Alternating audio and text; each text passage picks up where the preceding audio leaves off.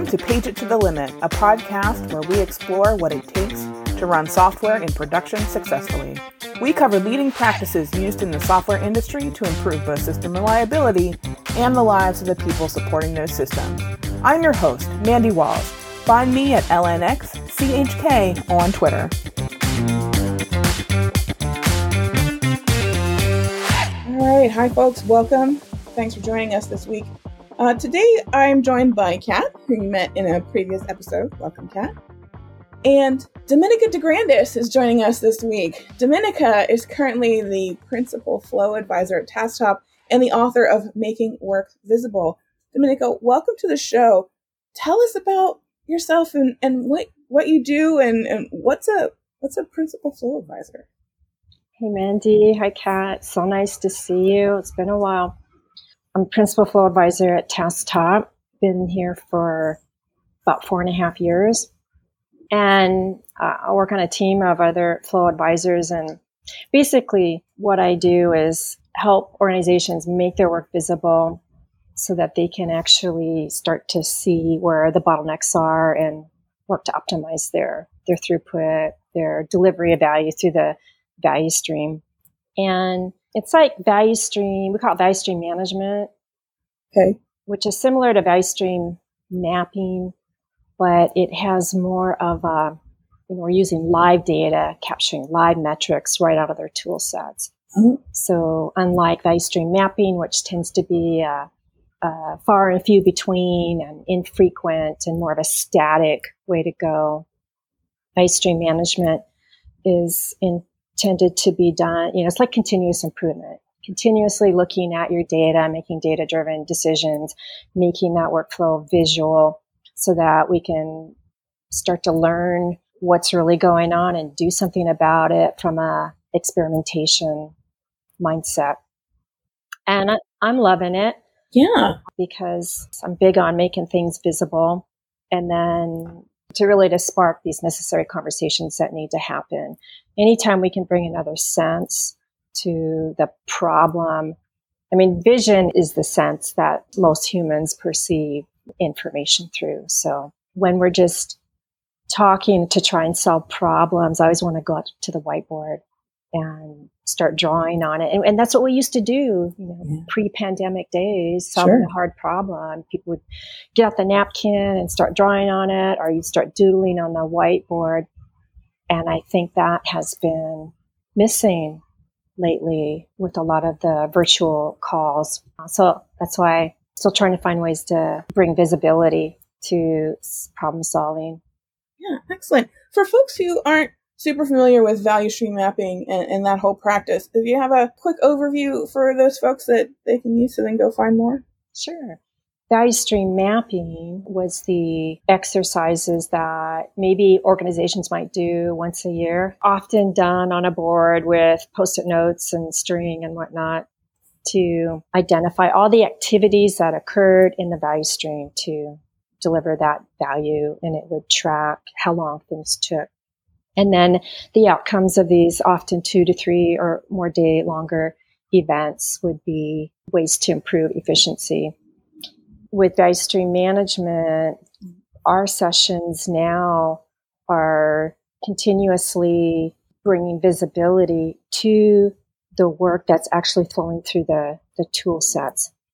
And very much interested in making work that sits in wait states visible. Oh, interesting. Okay. Because that's where we're seeing the conflicting priorities and the dependencies and the unplanned work, all these things that contribute to delays and frustration that mm-hmm.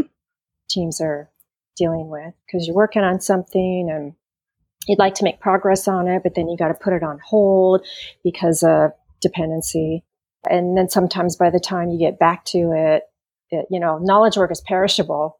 So by the time you probably moved on to the next thing already, and by the time you get back to it, you got to wrap your head around it again, and it just contributes to things taking longer. For those kinds of teams, is it for things that like you have to like request a ticket for? Or are they just waiting for other folks to do their work to complete? Are there lots of places where, where that stuff hides? This is really interesting because a lot of times we start working with teams it's just the development team. But most of the time, the bottleneck isn't in development. The bottleneck is way upstream, working, uh, waiting on triage, waiting on funding, waiting on approvals, waiting on all these upfront gates from PMO or on, on you know business side, or the bottlenecks are at the other end, waiting on release, waiting on UAT. And so then moving from making the development teams work visible to trying to expand that shift left, shift right to get a much bigger picture so we can truly see where we need to focus because it doesn't do any good to try and optimize these teams locally and to focus on making development faster when the bottleneck is upstream waiting on design or waiting sure. on requirements or whatever. And that's probably one of the biggest insights that we see. It's a theme that we're seeing, especially with large enterprises. We work with a lot of Fortune 100 companies. So really, really big companies. Yeah. Yeah, so it doesn't it doesn't help really like one small gear is working very very fast, and everything it plugs into is stuck, just just sitting and waiting. Yeah, it's it's common. I mean, there are wait times within you know engineering and development too, so we bring visibility to that. But then trying to get visibility across the different parts of the whole product so we talk a lot about moving from project to product, mm-hmm. from work that is managed by projects that tend to have a lot of ramp up and, and ramp down time that increase coordination costs versus managing work using a long standing product team of professionals where you don't have all these air quote interchangeable resources yeah. that are running off to their next project and they don't have you know, now they're doing two projects at once or more, or shared services team, which is supporting many different other teams. So they're not dedicated. So if they're supporting many other teams and they're highly specialized or have a lot of expertise, the question is, what's the probability of those experts being available when you need them? Mm-hmm. So managing work by product reduces that a bit somewhat if you can add a designer to a product team that is supporting that product, then you know what are developers waiting on? Yeah, are they waiting on wireframes? Mm-hmm. Do we need to hire more developers, or do we need to hire more designers and bring designers onto the team so there's less wait time on wireframes? So questions like that. Yeah, get into the weeds with a lot of companies don't seem to really know where their bottleneck is. Yeah. They don't have visibility on it. So bringing that to the forefront, they may have a, an idea. Some people on the team know. Mm-hmm. But in order to get buy-in and support and really affect change at a level that's going to be useful, at, you know, at the product level, is going to require some expansion of that visibility so that we can yeah. see where the bottleneck is. When you say visibility, like is that gonna be something different for every organization? Are you creating reports? Are you like doing other sort of summaries for folks? What makes things visible for the organization? For us, it's the their tool sets and their okay. work items. So mm-hmm. their stories or their tickets if they're in a ticketing system or their how does work arrive in an organization? How do people find out about it? What is the artifact? What mm-hmm. is that thing that people are, you know, who is it assigned to? Where are the comments? Where's the status of this item? Which is usually in a tool set. It could be in a spreadsheet, could be in a Slack channel, could be mm-hmm. in an mm-hmm. email. It's all over the place. So when we talk about making that kind of work visible, it's having a process, for lack of a better word, where people who are impacted actually have visibility. You know, when we were all working together, if everybody was co-located, a physical board worked pretty good in yeah. a lot of cases because you had no constraints. Every tool has some kind of constraint that you gotta workaround. But now, because we want to automatically capture the metrics and the data and have dashboards so people can see what their flow time is, they can see what the throughput and the capacity and the efficiency is, then automatically pulling that out of people's different tool sets. Um, that's what we're talking about with visibility of the work items in the tool mm-hmm. sets the teams are using and also the metrics that will automatically come out of those those tools to see how they're doing so that they can improve their decisions.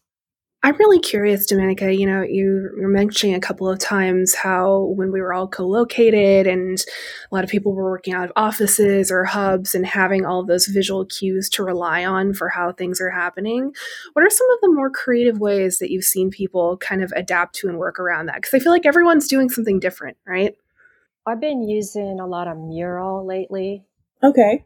You know, there's mural and there's Miro. mm-hmm. And I'm sure, you know, lots of other visual, virtual tools. And I've seen myself and my team, we've gone really from a PowerPoint presentation world to a mural or virtual whiteboard world where we can draw whatever we want. It's it's a white canvas that we can build out with all kinds of logos and images and characters and drawing tools so that we can help people see like what are we actually talking about here? Oh well and that you can invite other people to join your mural. So you can invite your teammates or your customers. They don't need to subscribe or register, you can just send them a visitor link and get other people in the mural doing all kinds of things, like even just introducing yourself. You have sticky notes on this virtual whiteboard of all the people that are in this workshop and what their role is and how we used to have we always used to have a parking lot for questions. Oh, sure, yeah. Yeah, you put a parking lot up yeah. on the board. And then you go we'll go do workshops where we're doing a variety of different ways to sort of expose pain points in the organization and inviting participants to add what prevents their team from getting their work done to different sticky notes and what are your customers grumbling about and what are some of the causes of these issues. And we just build upon these exercises. And, and it's all visual on a virtual whiteboard that you can save and later send it to other teammates, use as a kind of a historical reference going forward, see mm. if hmm. we're improving or not. That actually sounds more handy than the traditional one. So you'll be able to share it. You're not taking photographs of it and uploading them to the wiki every couple days or whatever, you know. Yeah. Exactly. Yeah, you can just download them as uh, PDFs or PNGs and pass them around. And, you know, we've gone back for companies that we've worked with for a long time. We've gone back and looked at those original outcomes of those workshops to help, again, provoke necessary conversations for change. So, what kind of goals are folks setting when when you're hoping to help them? Like, um, we recently talked with the Google DORA folks about the the goals of the DevOps report and the their metrics are deployment, right? Like how fast is your code getting into into actual production? Like what kinds of things are folks hoping to improve when when they're doing an exercise like this? Trying to reduce their WIP, trying to okay.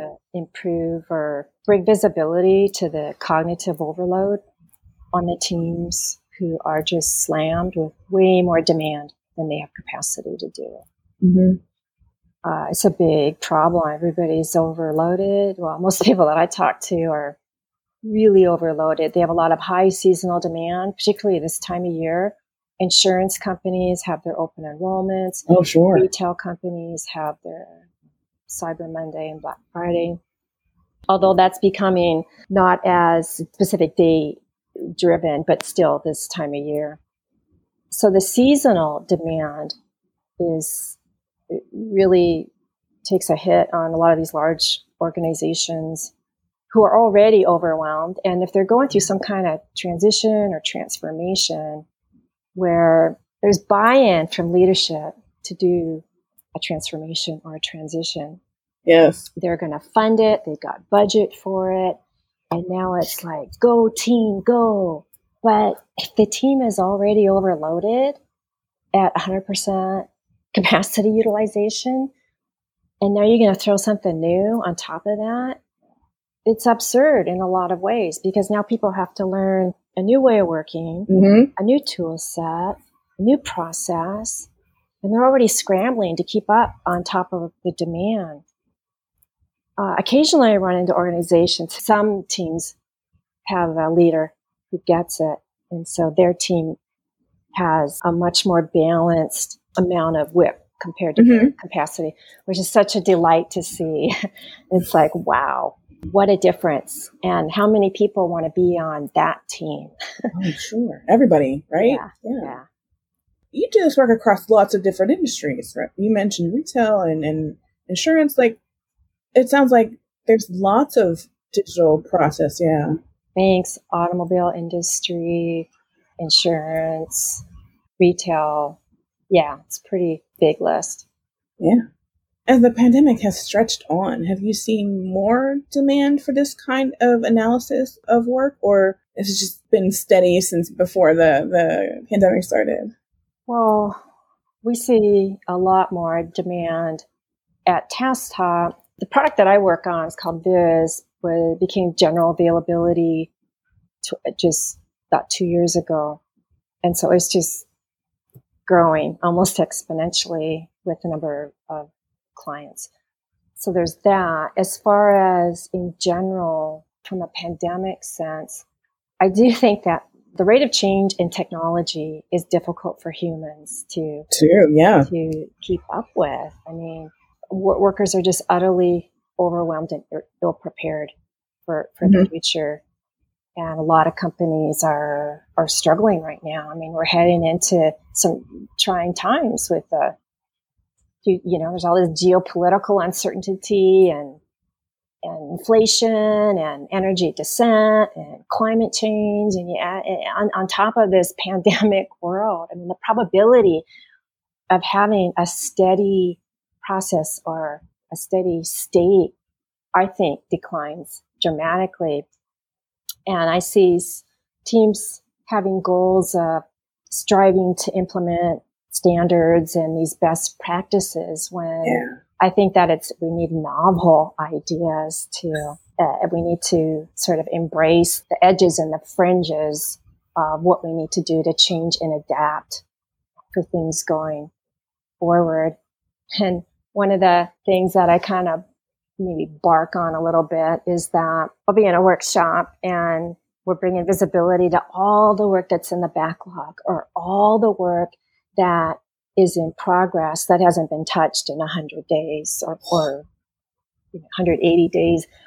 And I'll say, like, just get rid of it. If, if it hasn't been touched in 60 days, do you really need that? Can that work be deleted mean, after you socialize that or, at least archived somewhere? And people will tell me, well, but you know, we need to have a list somewhere. Like someday we might we might need that. And my my response to that is, I try and be really polite, but you know, do you really have the luxury of continuing to work in this manner where you're going to hang on to things for a really long period of time when your leadership, your customer pain points are clearly that things need to move faster Yeah. to improve customer satisfaction. And like you were saying about cognitive load, like that, that feels Sisyphean. Like you feel like you're never going to make a dent in those massive ancient backlogs. And as you're peeling back all those tickets, it's like an archaeological expedition. It's like, why did we even make the decision to put this in the backlog in the first place? The people who requested it are no longer even with the organization. Like, and things just live there forever till they become legendary. Like some open source projects find this kind of amusing where you have like this one ticket that sits out there and it becomes like part of the lore that you're never going to do this thing, but it's always there to reference. And I like the backlog bankruptcy kind of idea of just yeah. like dumping all that stuff. I used to do this exercise weekly where I would query the old, show me the oldest ticket in a system, the one that hasn't been touched in the longest number of days. And then I would send an email to the originator of that. I said ticket, but work item, feature request, whatever mm-hmm. the demand is. And I'd send an email to the, the creator of it and to it was currently assigned to. This is now the oldest request in the system. Can we meet for 10 minutes after our stand up and talk about this? And I would try and facilitate this conversation. And what I discovered was a lot of these items had a lot of baggage and conflict between the creator and whoever didn't approve it or approved it or and, and whoever was assigned to. So it's a little bit of like therapy and facilitating a conversation about is this still a valid from a business perspective? Is this still going to deliver business value? Define that, what value was for them to facilitate this conversation. And, and I found out a lot of the times just bringing a few people together to have this conversation allowed us to close that ticket or that feature request or whatever it was. Wonderful feeling. Yes. Yeah. Oh, it is so great. It's like, it's like finally checking something off the list because it's like that broken toaster that just sits there and you look at it and you need to fix it or, or whatever. It still consumes, even though if you're not actively working on something, it still consumes a bit of mental capacity in your brain. Yeah or like the there. closet yeah. that you need to clean or mm-hmm. whatever it is that you got to walk by and see it and feel ugh i got to deal with that. Once you cross it off the list it's i think it must trigger some serotonin or something. Feels good yeah, and it's like you were saying, right, that there's so much else going on in the world around us that everything just feels one item and one task can feel so much bigger than it has to, right? And so I have to imagine that when you can say, oh, this actually isn't important, it can be deprioritized or it can be shifted in a different way, that the relief is probably 10 times what it used to be, right? It is for me. Awesome. Like it's all super helpful. One and one of the questions we like to ask folks on the on the show is it is there a, a favorite myth or a, a, one that you love to debunk with folks about stuff like this? Is there a thing that, that keeps coming up and you feel like you have to keep explaining to people for these kinds of projects? Yeah, there's a couple things. One would be best practices. That term for me is like uh, fingernails on the chalkboard. And I'm always a bit skeptical of best practices uh, because teams will strive to implement them. But I want to remind people to really understand that best practices are based on people have, have, having experience doing that, of knowing causality, knowing cause and effect, and that your best practice today is probably going to be usurped by better emerging practices tomorrow because of the rate of change, rapid change, and the need to move forward. That that isn't going to be a best practice for very long. I think that the best skill set, well, shouldn't use the word best there. there's a lot of good practices, and that a good skill set that you can have is is learning how to be very resilient and and work to um, keep pace with an ever moving fringe, ever, ever moving mm-hmm. way of, of working. And that I think we need diversity and different ways of working. And if we get caught up with this idea that there's a best practice, there's a best way of doing things, then other ideas appear to be incorrect. And I think that's problematic in a period of time where we don't always know the effects or the causes that are going to occur. It becomes its own kind of red herring that, that folks get attached to it even if it isn't maybe the right thing for that for that moment. Yeah, it's it's you know we're we're dealing a lot of complexity right now, so it's important for there to be diverse thoughts and different perspectives that those don't get shut down into um, for those to be heard as acceptable for consideration, and that some people have a lot of energy and, and passion for that and that and that's a good thing. We need to embrace some new ideas and not have all of our eggs in one basket. You know, 100% investment in one area is risky. So yeah. um, I do agree there is a place and a time for best practices, but we don't need a best practice for everything, particularly not now. We, we don't live in a static world. Yeah. So your current project that you just wrapped up, you're telling me it, it just it just got released as the, the the the day that we're recording this is a new immersion course with the folks at IT Revolution. And uh, why don't you tell us uh, about that before we wrap up for today? So the immersion course is based on the book Making Work Visible: Exposing Time Theft to Optimize Work and Flow.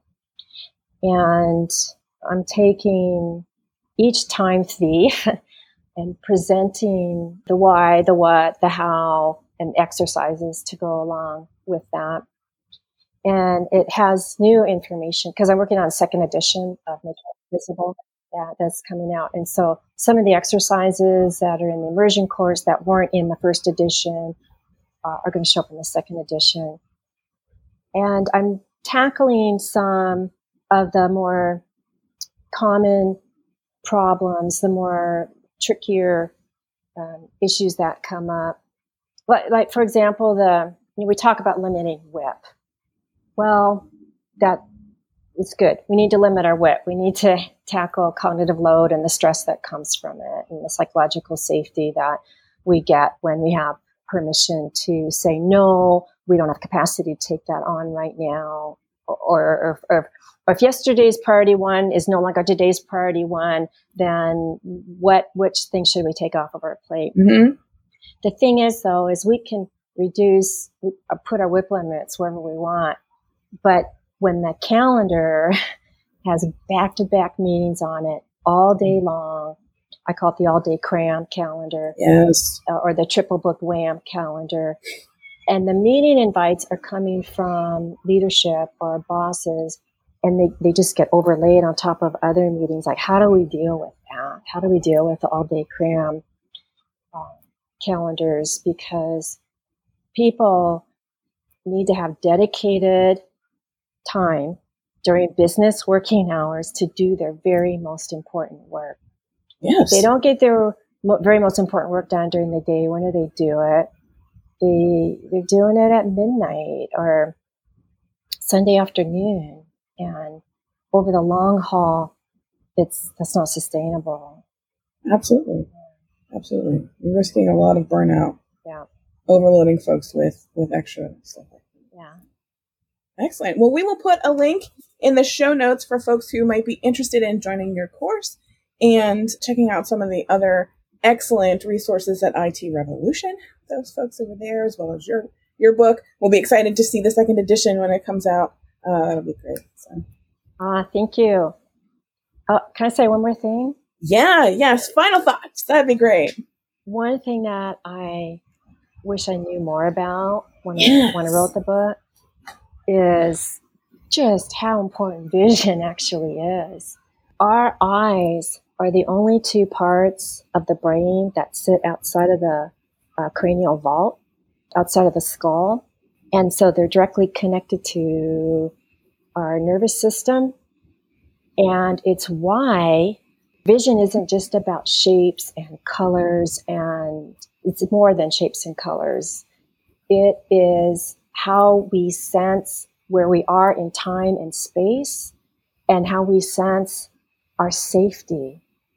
Our vision has everything to do with our psychological safety and feeling okay and our nervous systems and our hormone system and, and impacts dopamine levels and serotonin and adrenals and epinephrine. And so all the more reason to bring more attention to vision and visibility. And it's why I believe people are so burned out with Zoom fatigue if they're on virtual meetings where people don't have their cameras on when they're speaking. Like if I'm trying to do a workshop with a group of 10 people, nobody has their cameras on, it is really hard to, especially if you don't have any, like if you have a previous relationship with somebody and you know them, it's like a phone call and you already have that trust built in. But if yeah. you're meeting people for the first time and not be able to see them, but yet you're trying to have this intimate conversation with them about their workflow and how to make right. improvements, then it's ex- I think it's one reason people are exhausted at the end of the day of all virtual meetings by being up so up close to people, but yet not being able to see their facial expressions or to see if their head is nodding that they agree with you or whether they're rolling their eyeballs or whatever it is. It's just, it seems inhumane uh, to me. Yeah, that's an excellent point. Yeah. yeah. But I do understand how how it's also just weird to see yourself on camera all day long. Like that's not normal either or natural either. But I think we could have a few things in place. Like if you are speaking, maybe you could turn your camera on. Yeah, no, I agree. Like the, the past couple of years, as we've done engagements and, and conferences and things, like it, it's a, whole lot of, of talking to yourself.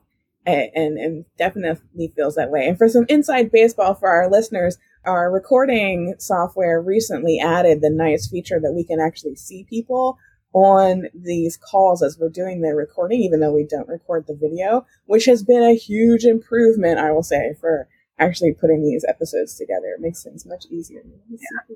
So, well, Dominica, thank you so much for joining us today. You, it's wonderful to catch up with you. Likewise. All right, we will be back in a couple of weeks, and uh, I'm not sure what we've got coming up next, but that'll be fine. Uh, so we are signing off this week's Page It to the Limit, and we are wishing you an uneventful day.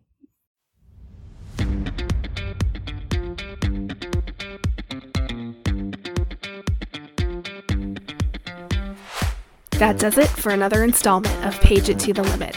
We'd like to thank our sponsor, PagerDuty, for making the podcast possible. Remember to subscribe in your favorite podcatcher if you like what you've heard. You can find our show notes at pageittothelimit.com and you can reach us on Twitter at pageittothelimit using the number two. Thank you so much for joining us, and remember, uneventful days are beautiful days.